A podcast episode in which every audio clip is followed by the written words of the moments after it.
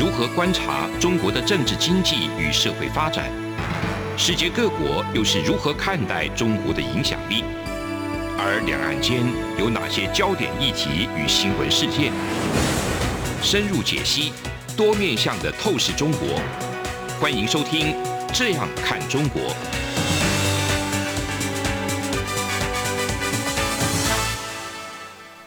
欢迎来到《这样看中国》，我是主持人富察。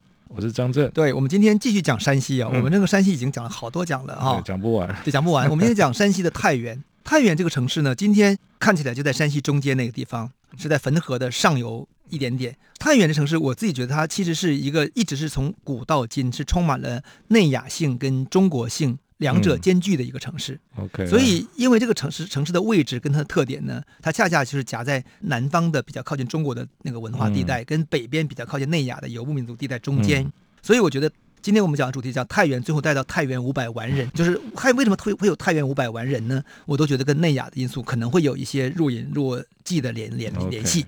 好，就太原。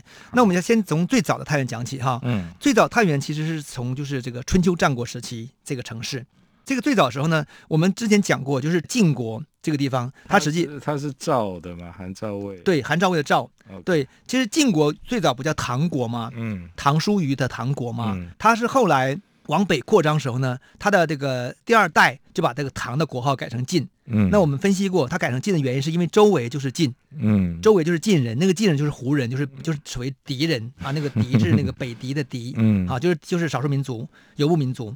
而且我们认为“晋”这个词呢，它应该是来自于游牧游牧词的词，因为它是一个剑，呃，两两支对，所以两支剑插在一个剑带当中的这个造型。嗯、然后它应该最早的发音是多音节词的发音，嗯、后来就变成一个“晋”字。啊，这是我们当时的解释。那么这个晋国国号已经改成晋国，已经不叫唐国之后呢，它继续往北发展，嗯，所以就发展到今天太原那个地方，OK。啊，是这么一个过程。那当时呢，今天太原的地方是叫叫赤狄。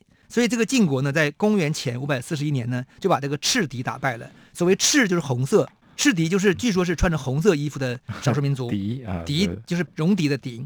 所以这个时候呢，太原这个地方就并入了晋国的地盘。嗯。然后呢，这个晋国的六卿之一有个叫姓赵，叫赵简子，就是后来赵国的这个家族的这个负责人，就三家分晋的赵、嗯、啊，当年是公卿六六卿之一，叫赵简子。嗯、他呢，第一次呢，在这个太原建了一个城，这个城呢就叫晋阳。晋阳，晋阳，晋就是这个晋水，也叫汾河。晋阳就是它的北边这么一座城市。嗯、那这个城市呢，就晋阳，也就是太原、嗯、啊。当时还没有太原这个词了哈。嗯、就是作为赵国的首都，做了七十二年，一直到后来赵国把首都搬到河北的邯郸。嗯、大致这是这么这个早期的故事。所以我们透过这个故事，我们可以看到说，当时的这个太原呢，其实是游牧民的范围，对吧？嗯那么等晋国呢，把太原纳入到自己的这个国家范围之内之后呢，他自己就变得胡化了。嗯，这是我的理解，就是我们中国史不太会这样看问题。可、嗯、是，在当时的晋国，一定存在一个胡化跟中国化之间的一个双向拉扯啊，就是他把那边人汉化，那边人把他胡化。对，一定是这个过程。嗯，那整个过程当中，胡人的元素还是蛮多的。嗯，虽然他被汉字记载。还纳入到所谓的春秋战国的历史，可是我们是我们今天把春秋战国的历史当成中国史。嗯、如果我们不把它当中国史，当成内亚史或当成东亚史的话，嗯、其实就不会说它是中国，嗯、对吧？那总而言之，它就是胡话跟汉化。那时候没有汉啊，那时候没有汉，就是 胡话成立哈，胡话跟晋化，晋国的晋。总而言之，它就是这个来来回拉扯的一个状态。嗯，那等到这个三家分晋的时候，就赵国成立时候呢，这个太原已经是它的中心了啊，这是已经是春秋战国时期的事情了。这太原当时，那么下一个时间段呢，我们就跳到北魏时代。嗯，因为北魏这个政权是从哪？从是从内蒙古和辽宁呃那边来的嘛，然后鲜卑人，他的首都是大同，大同就是今天的所谓的这山西最北边，靠近内蒙古的地方。那么魏孝文帝把这个都城从大同一步到位迁到洛阳，这是我们知道吗？迁到中原，迁到中原，他等于说把整个山西从最北边穿过山西的汾河河谷，嗯、然后穿过中条山，穿过这个太行山，到黄河南岸的洛阳，嗯、是这个过程。那我先想想看，他太快了，为什么呢？因为你想想看啊，他合理的就是这个政权往南扩扩展的话，他应该是一步一步走。嗯、所以呢，他如果要是把首都先迁到太原的话，嗯待个五十年，缓冲一下，对，缓冲一下，然后呢，再慢慢往南走。我觉得这个北魏的政权的这个帝国哈，它维系它的长度会更长。他太太爱这个中原文化，太爱中国文化了，所以他就一步到位，到太原，你一个小孩子你还不会走路你就跑的话，你一定跌倒嘛，对不对？嗯这是我的我的理解，就让我想起一个一个上海笑话，你知道吗？嗯上海不是分上只脚跟下只脚吗？你听过吗？我没听过，上只角就是当年的租界区租界地带，啊就说法租界，啊在那边那边生那就是上只角，就是有钱。然后那种那种那种那个乡下地带就变成下只脚，下只角像今天那个五角呃五角场啊，复旦大学五角场、杨浦区啊，嗯都是下只角。然后就有一个笑话是什么？就是在上海，差不多在一九六零八零年代都流行的笑话。我在上海工作时候，就常常听他们讲，就是有一个杨浦区的一个女孩子，就是下只脚女孩子，认识一个徐家汇的女呃男孩子，嗯，那就要嫁给徐家汇了。徐家汇是上上只脚脚，是法租界的一个核心地带。啊，然后所有上海人都反对，说你不行，你不能一步到位，你赶快你先嫁给嫁给嫁给闸浦闸浦区的一个男男孩子，啊，生了女儿以后呢，下一代再嫁给徐家汇才合理。哇。这是上海的笑话哦。好，这个笑话就让我想起这个这个北魏孝文帝 一模一样。你从大同 一下搬到洛阳，对不起，太快了，你应该到太原待一段时间，然后再往南走，嗯才可能够什么呢？扩大你这个北魏的政权。嗯。啊、我觉得这是呃拉长你北魏的政权。嗯。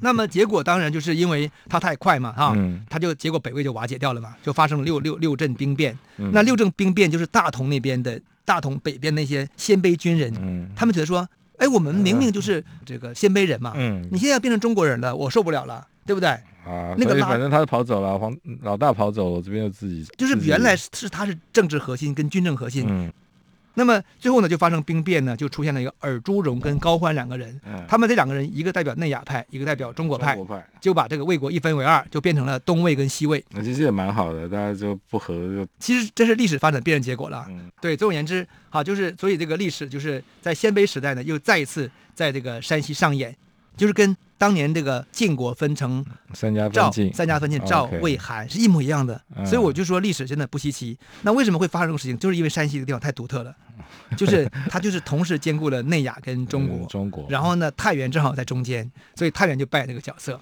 好，这是这个东魏跟北齐时代。到唐代也是一样啊。嗯唐代我们要知道，唐代太原地位是非常高的哦，嗯跟长安、洛阳一起被视为三都或三京。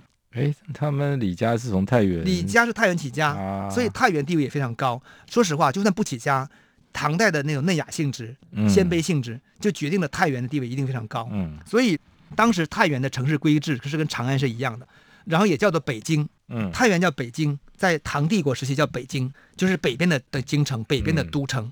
哎，这个北京不是今天的北京所一家所所所能独有的哈，北京是一个北方的京城的概念。这个对于什么就是呃游牧民族的五经制来说嗯是非常那个常见的一种形态。辽啊、金啊都有五个京城嘛。嗯，对，那当然只有宋朝是没有五个京城了。宋朝很有趣，宋朝宋朝他们就是从那个沙陀系的政权出来之后，建立北宋之后呢，嗯他也模仿这个游牧民建立有京城，嗯但他只有四个，嗯，而且四个呢全部是在这个中原河南内部发展，它不啊它不更并不是不是东南西北这样的，它不是东也有东南西北，但它并不像那个游牧民的五经那么不同。那我们嗯稍微休息一下，再去展开为什么宋代的五经是不一样的。好，从两岸、国际、历史、文化与财经等角度透视中国的《这样看中国》节目，每周一到周五晚间九点三十分到十点在中央广播电台播出。如果您对《这样看中国》节目有任何收听想法或意见，欢迎寄信到台北市北安路五十五号，也可以透过电子邮件的方式。节目有两个信箱：二零二零 at r t i 点 o r g 点 t w，或是二零二零零二零三 n e w s at gmail.com。再次谢谢听众朋友们的收听与支持，请持续锁定每周一到周五晚间九点三十分到十点播出的《这样看中国》节目。我们回到这样看中国哈，我们继续来分析这个五经制啊。五经制刚才我们聊到说，什么叫五经制啊？嗯，五经制就是五座京城的概念，五座京城，五座首都的概念。然后跟台湾的六都有没有关系？呃，好像很接近哈。但台湾六都呢，当然是所谓我们讲首都就是台北嘛，嗯对不对？那对于这个呃游牧民族的五经来说，它其实都是首都，嗯，但是有一个核心的首都，比比如说叫它叫上京，上京是最啊核心首都，然后细分东京、南京、西京、北京。嗯是属于类似于你说陪都也好啊，还是类似于怎么样？就是它是另外一个政治中心。嗯，那么他们的特点是什么呢？就是说本身游牧民族啊，它是游动的、移移动的嘛、啊，所以你们比较需要这么多个京城，这是因素之一。嗯、另外一个因素是什么？就是说游牧民族他们统合不同的新民族之后呢，嗯、它你原来的政治中心跟文化中心，把你留着，它是保留的，而且呢地位不会降低，所以呢就变成我的另外一个京。那我们最典型看到辽代的五经就很明显呐、啊，嗯、因为辽代五经里面容纳的有女真人、有汉人，就有什么西人呐、啊，就有不同的民族，所以你每个民族的政治中心都被纳入到我的统治范围里面了。OK，是一种联邦的概念。所以我觉得游牧民族的五经，包括到唐代都有这个特质。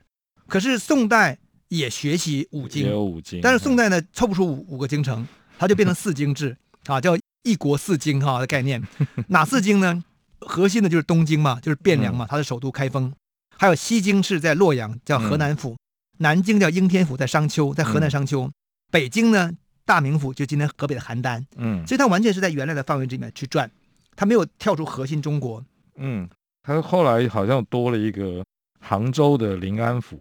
临安府那是跑到南宋之后才才才有的，对，就是另对呀，下一个世代多一个。他到南宋以后，他就没有五经喽，就是留。他到南宋以后就就是他就已经摆脱，对他就是变成那一个经了，对，就一经了，而且还是还是临时的，他是第五京，对，第五京，好吧，这么讲也是 OK 的。所以你会看到说，宋朝这种汉人化制度当中，他是不太习惯于这种多民族的统治的概念。对，汉人政权可能不需要五经吧？对，因为他自己的核心说，我就是就是一个一个核心嘛，我们只需要那个避暑山庄的。只是那个 行都，不是不是，说错了，行宫没有避暑山庄是清朝，它是对啊，清朝完全是非常重要的这个承德是重要的中心哦啊。对，承德那个是五清，好，不是避暑山庄，我说是避暑的地方啊，避暑的地方，对，就是汉人是把它当成避暑的地方，当成行宫，可是满洲人是当成处理这个不同民族跟不同政治中心的一个地方，政治中心，同时兼做避暑。对，那因为汉人只能有一个中心，一个皇帝嘛，所以你会今天看我们看中国的口号说，我们紧紧围绕在以习近平为核心的党中央的周围，这里有两个概念啊，一个是以习近平为核心，一个人为核心。就是皇帝为核心，第二是党中央，党也有中央哦，嗯、就说中央党中央又是另外一个核心，核心当中还有核心，党中央就是就是习，呃，对，党党的中央就是，但党又是整个中国的核心，嗯，对不对？所以你会看到，就是说中国的这种只只能拥有一个中心的概念，对于它发展成五经制、四经制是很困扰的一件事情，嗯，这不需要、啊，因为我北京最大，你上海凭什么当成另外一个京呢？啊，这是他们的思考方式哈，我们这个不展开了，我们讲现在回还回到太原了哈，嗯、太原在唐代之前呢，其中一个京是其中一京叫北京，嗯嗯、而且地位非常繁华，到五代时期它依然是北京。嗯，因为五代我们知道梁唐晋汉周，它的首都都在洛阳。嗯，五代，所以宋齐梁陈跑到南边去建国了嘛。嗯，好，那北方传统中国就变成被胡人占据了嘛。嗯，那么首都就在洛阳，可是太原依然是它的北京。嗯，啊，所以太原地位非常重要。那因此的宋代崛起之后呢，取代了五代，最后一个打败就是北汉。嗯、北汉就是在山西为为主的一个政权嘛。哈，太原就是他的重镇。太原是他的重镇，对，北汉。那么。打败以后，他怎么对待太原呢？好，这就是今天我们我们就要展开的一个故事。嗯，他就是用最彻底的方式把太原全部给焚毁掉了。这个真的是这个完全是变成一片一片焚 焚为一片这个焦土。那这个这个故事呢，这个我们从一首诗中来看待哈。嗯、这首诗是什么？是元呃金人，就是女真人的这个金朝已经建立了。嗯而且已经把这个宋朝打到南边，变成南宋了的时候呢，嗯、有一个诗人叫元好问，嗯，他写了一首诗，咏史怀古诗，叫《过晋阳故城书市》，嗯，就是经过晋阳这个旧城，故城是旧城，晋阳就是太就是太原，对，书市，他就谈到这个历史。那这个元好问他是写这首诗时候呢，离这个当年的北宋这个赵光义把这个太原焚毁的时间已经隔了二两百多年了，嗯，很很长时间了。那当时他怎么攻城的？攻城以后呢，就是因为晋阳人不投降嘛，嗯啊，所以呢，他就决定要用先用这个晋河的水呢，把这个决堤，就把城淹没掉，嗯、然后再用大火把它焚为焦土，啊，把它彻底这个废废弃掉。所以诗中就写他说：“不论民居与官府，仙佛所庐逾百所。”就是太原城内哈，除了民居跟政府机构之外，还有一百多所这个仙佛，就是信仰中心。当时的这个太原还有非常多的什么基督教啊、拜火教啊，不是佛教啊，他那个宗教非常的不一样，因为他会内亚那边过对藏传佛教啊，就那个里面很多。然后呢，他说这个诡异天才千万古，征教一炬成焦土。然后呢，把其中四万多人剩下人呢搬到了洛阳，搬走了。嗯，然后呢，他们就是每年清明扫墓就得回到太原扫墓嘛，还让他们回去。呃，那那你家在那边呢？你人搬到你父母的坟墓坟在那边嘛？所以他说，至今父老哭向天，死恨河南往来苦，就是每年往来的时候都是、嗯、都是都痛痛哭。他说，更主要是男人呐，就是这个宋人呐，哈，嗯、迷信鬼屋。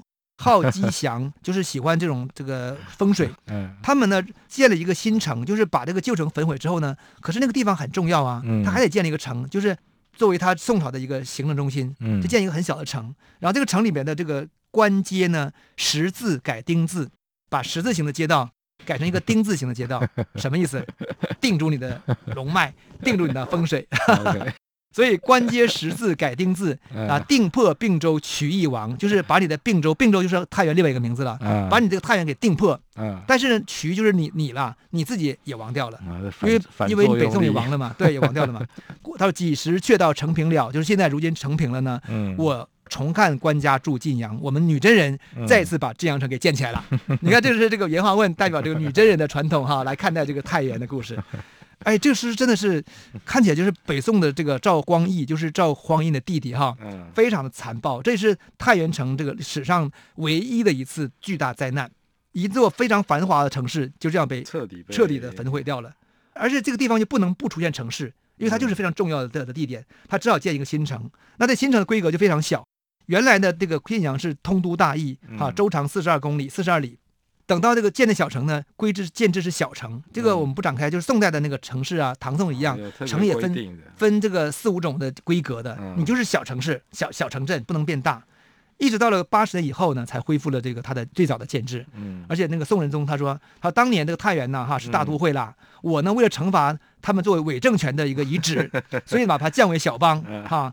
过了很多年以后呢，为了安慰民心，我恢复到当年的这个 这个他的这个等级，升升格，升格，对，就是因为政治而不惜牺牲经济繁荣，保护政治稳定这种事情，就是、嗯、就是我觉得汉人政权的一贯思维方式。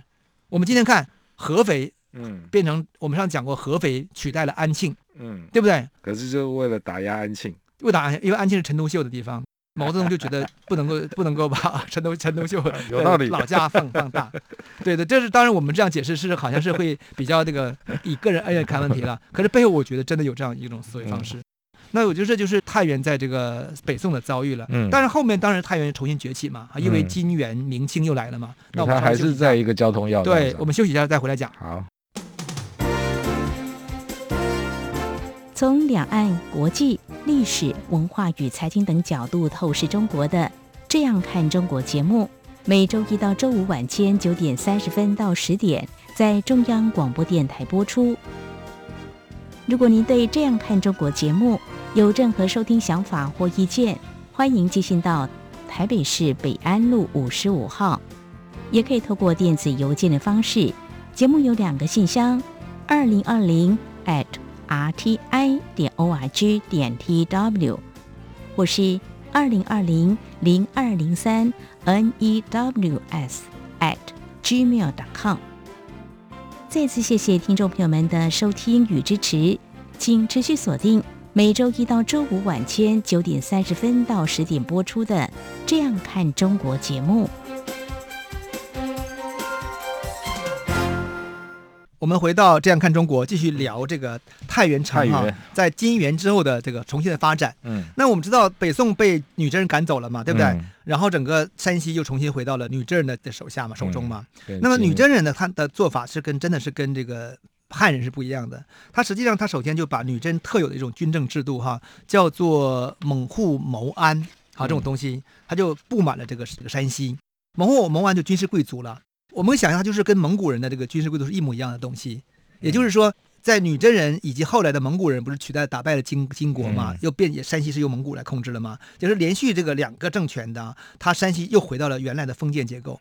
嗯，所谓的封建结构就是说，汉人的政治结构当时那种编户齐民的官员管理结构，就所有的地方都被用郡县管理，嗯，然后我派出官员来管理，这个结构是你全部变成我被编户齐民的收税之人，嗯，啊，这是变成国家的人了，嗯，那么封建制就是说你不是国家人哦，嗯，你是这个军事贵族的人，啊，啊，然后呢，你们有很多行会啊，有很多自治的概念，你们自己去自治，然后你们上面呢有有我存在。你们当然也要听我的，但是呢，嗯、你听我的只是一个名义的效忠。我呢，不收你的税，我也懒得你管你，交给你的直接上级，嗯，然后你的上级呢再跟我就好了。而且我为了补助这个你这个你的上级，我每年还从南方 江南不有钱吗？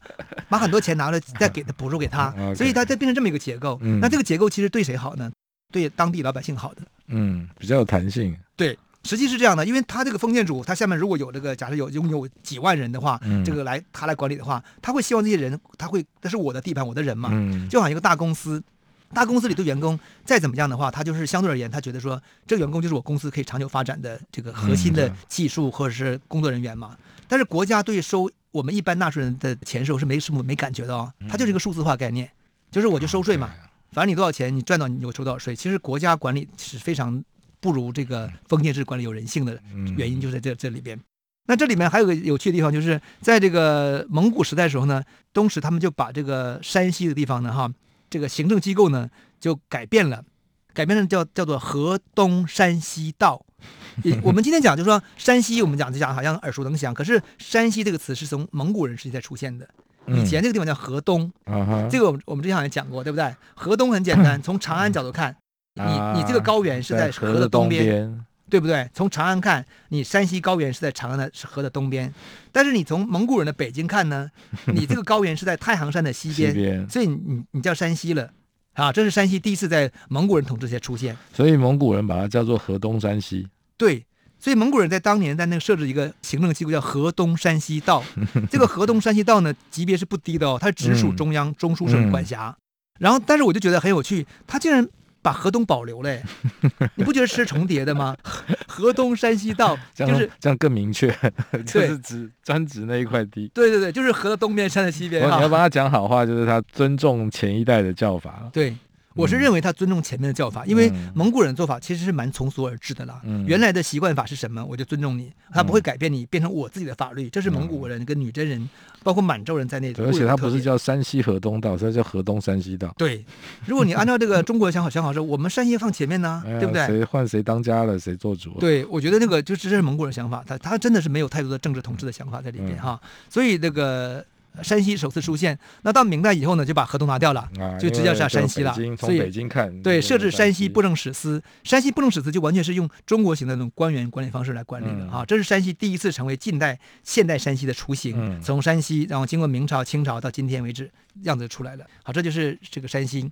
那另外我想谈的就是说，这个女真人到了山西以后呢，嗯创造出这种新东西，这种新东西就是叫做今天我们叫叫戏曲杂剧啊。今天中国的戏曲啊，不管是叫京剧也好，昆曲也好，杂剧也好，它都有一个发展的一个过程嘛。嗯，最早就来自于女真人治下的山西。嗯，这个你你你有听过吗？我不知道，没听过哈。这是这是评剧京剧的前身吗？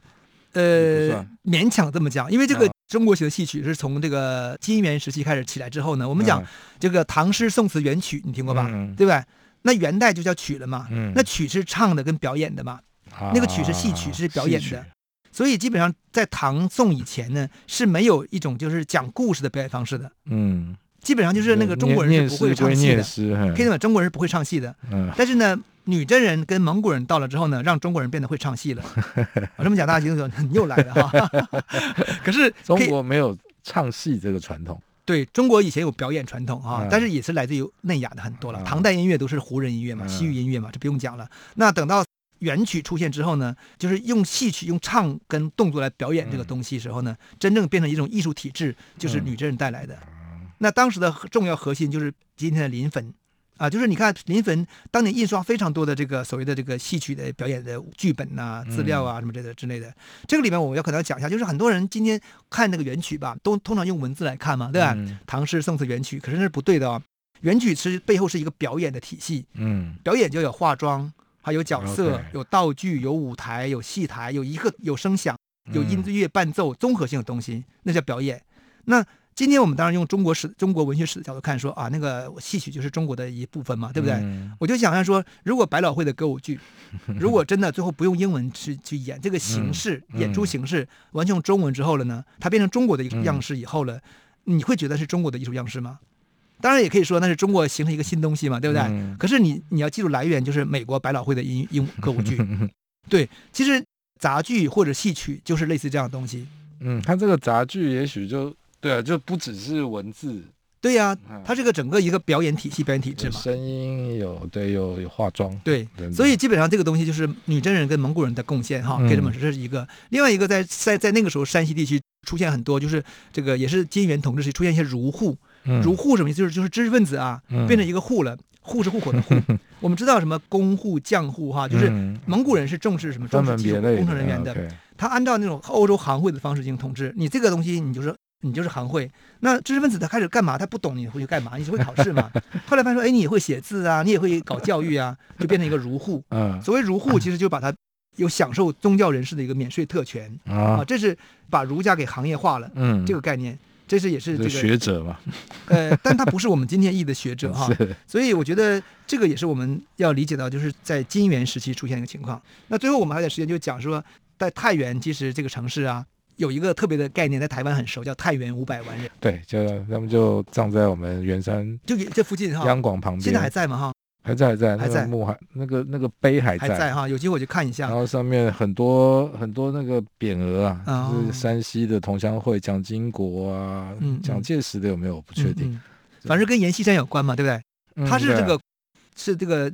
是抗日还是国共战战争？好像是抗，好像国共战争。是国共战争哈，是被你们共产党啊给给杀死。我忘记反正谁了。总而言之，就这些人舍生取，对，这些人舍生取舍生舍生取义了，对不对？有五百万人，对。那我我在想是说，为什么就是会有太原五百万人这个概念出来？当然，这个东西可能是五百还是三百，是怎样？有很多有很多所谓的宣传八百壮士也不是八百，对，也不是抓百，对，有很多宣传的成分。可是，在太原五百万人的概念出现，其实背后说明山西还保留。非常多那种舍生取义、充满武德、宁死不屈的精神，而不是愚公移山的精神啊，而真的是为了他可以死掉的这种精神。对，你是相信我，我还觉得这五百还蛮政治，五百万人很政治宣传。嗯、OK，好，不管如何呢，我们这个我们在山西，我们后面还会讲到阎锡山时候呢，嗯、我们可以再展开讲。好，好，我们今天就到此结束，谢谢大家，谢谢。哎，你知道吗？侨委会今年的海外华文媒体报道大奖开始征件了，真的吗？没错，今年是以全球变局下的变与不变，发挥海外华媒影响力为主题，总共规划平面、网络报道类、广播报道类、电视影音报道类三个类别奖项。不止如此，还有全球新闻志工限定的侨务电子报新闻报道特别奖。只要你是侨务电子报的新闻志工，而且报道作品有在侨务电子报刊登过，就可以报名喽。那参赛作品只要是聚焦台湾、报道台湾，而且在限定刊播期间于中华民国境外媒体平台刊播就可以了吗？没错，把握时间，在七月三十一日前上网完成报名。那我赶紧上。二零二二海外华文媒体报道大奖官网查询相关征件规范，网址：https: 冒号双斜线大写 cljaom 的大写 taiwan dash 大写 world dot net。以上资讯由中华民国侨务委员会提供。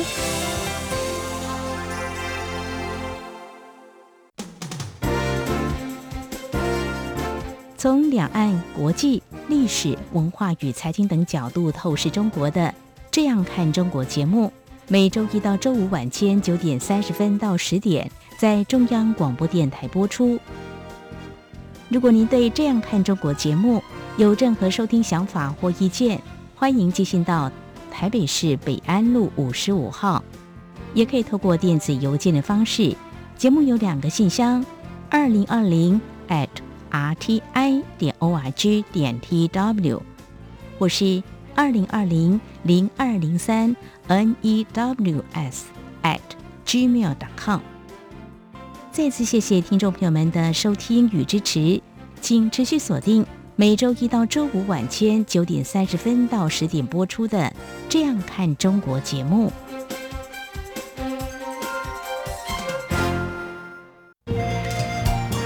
是阳光，北方打开了世界之窗是阳光翅膀，环绕着地球飞翔。